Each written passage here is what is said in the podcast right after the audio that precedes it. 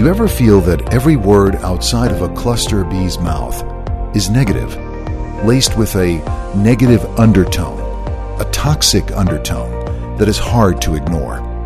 Welcome to this podcast of My Inner Torch.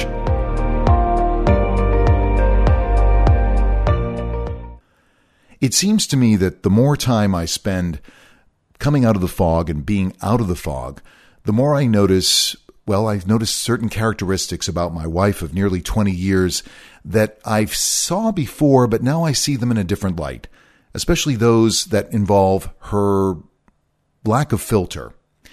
One of my most popular podcasts that goes back, gosh, probably well over a year now, as we approach almost 100 podcasts of My Inner Torch centered around emotional intelligence. And a lot of you have really listened to that. It's probably one of the most listened podcasts out of my 90 plus podcasts that I've done for almost two years now, in which I talk about emotional intelligence or perhaps lack thereof when it comes to a cluster B.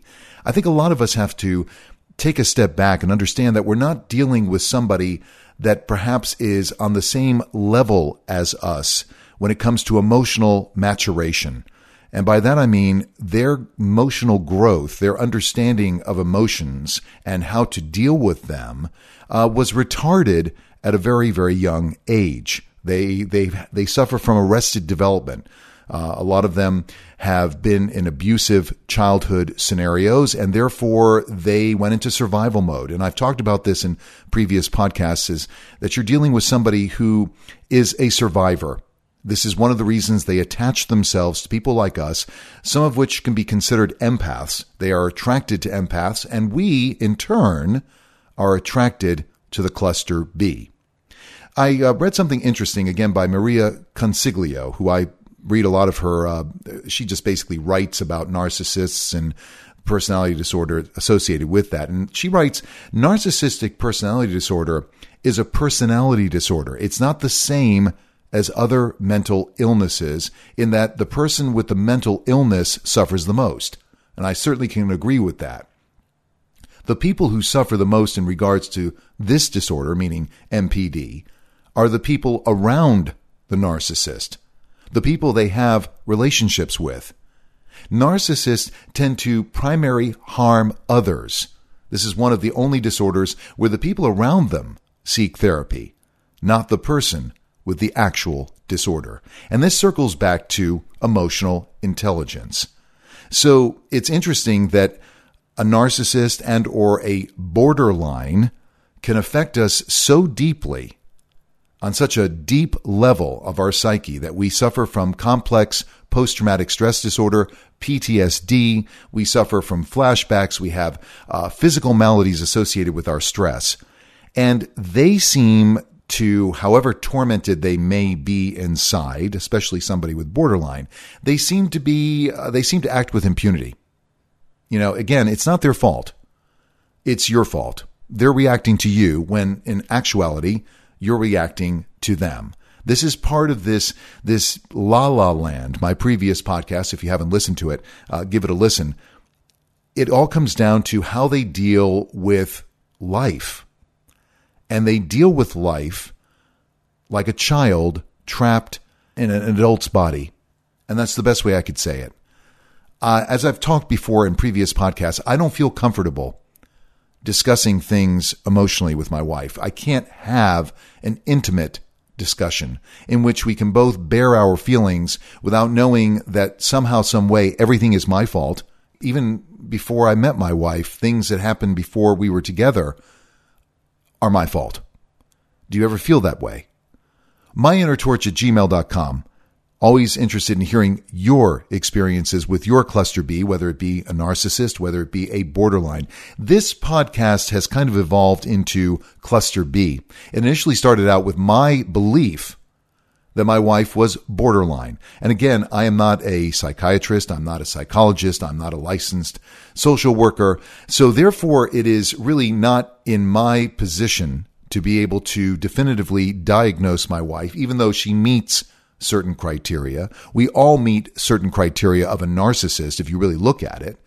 But it's very difficult and probably not right of me to say, oh, I believe my wife is borderline or, oh, I believe my wife is narcissist. She's a narcissist, or she's comorbid with borderline.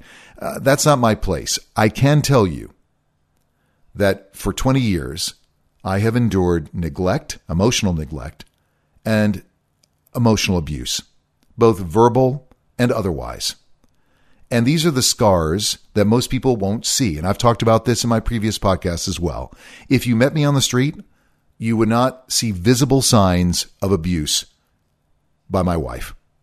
You would think that I was a pretty normal guy. Okay. Obviously, I wouldn't be telling you my situation at home. That's what a lot of us do.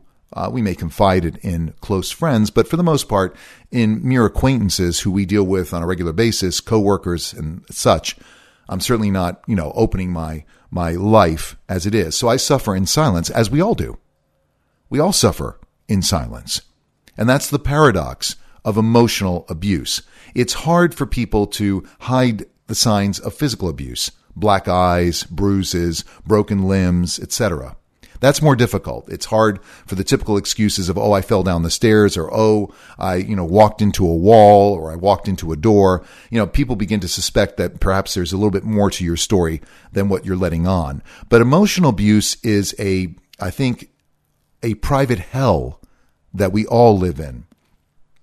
And it is, it is done by people who might know what they're doing. It might be vindictive. It may be purposeful. Are they doing it out of defense? Are they doing it because that's their survival mechanism? Are they why are they doing it? And this is probably why you're listening to this and many other podcasts out there. Why are you a victim? And as you move along in your journey and you begin to come out of that fog, you begin to see things for what they are. In fact, uh, case in point, earlier today, having a conversation with my wife, she began to again try to pick a fight. We were talking about some doors that we had had replaced on our house. We had saved the doors because we thought we, well, actually, we saved the doors because we were going to give them to the contractor who replaced the doors. He said he was going to come and pick them up, and that was seven years ago. But in betwixt and between that time and the present, we talked about maybe building a greenhouse here on our property.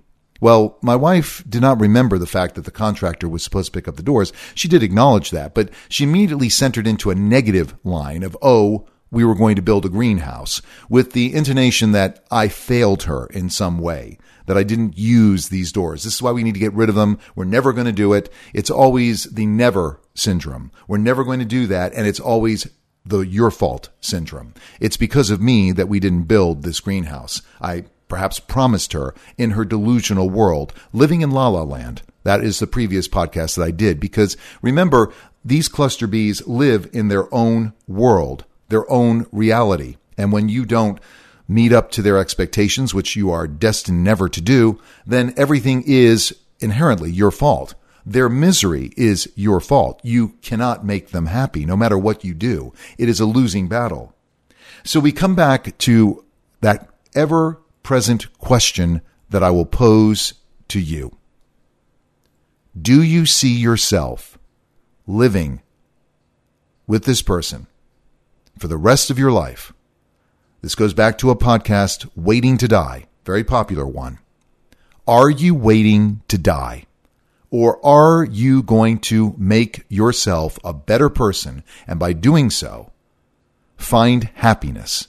And whether it's with your cluster B, which I think is an impossible task, or somewhere else, are you going to take that opportunity?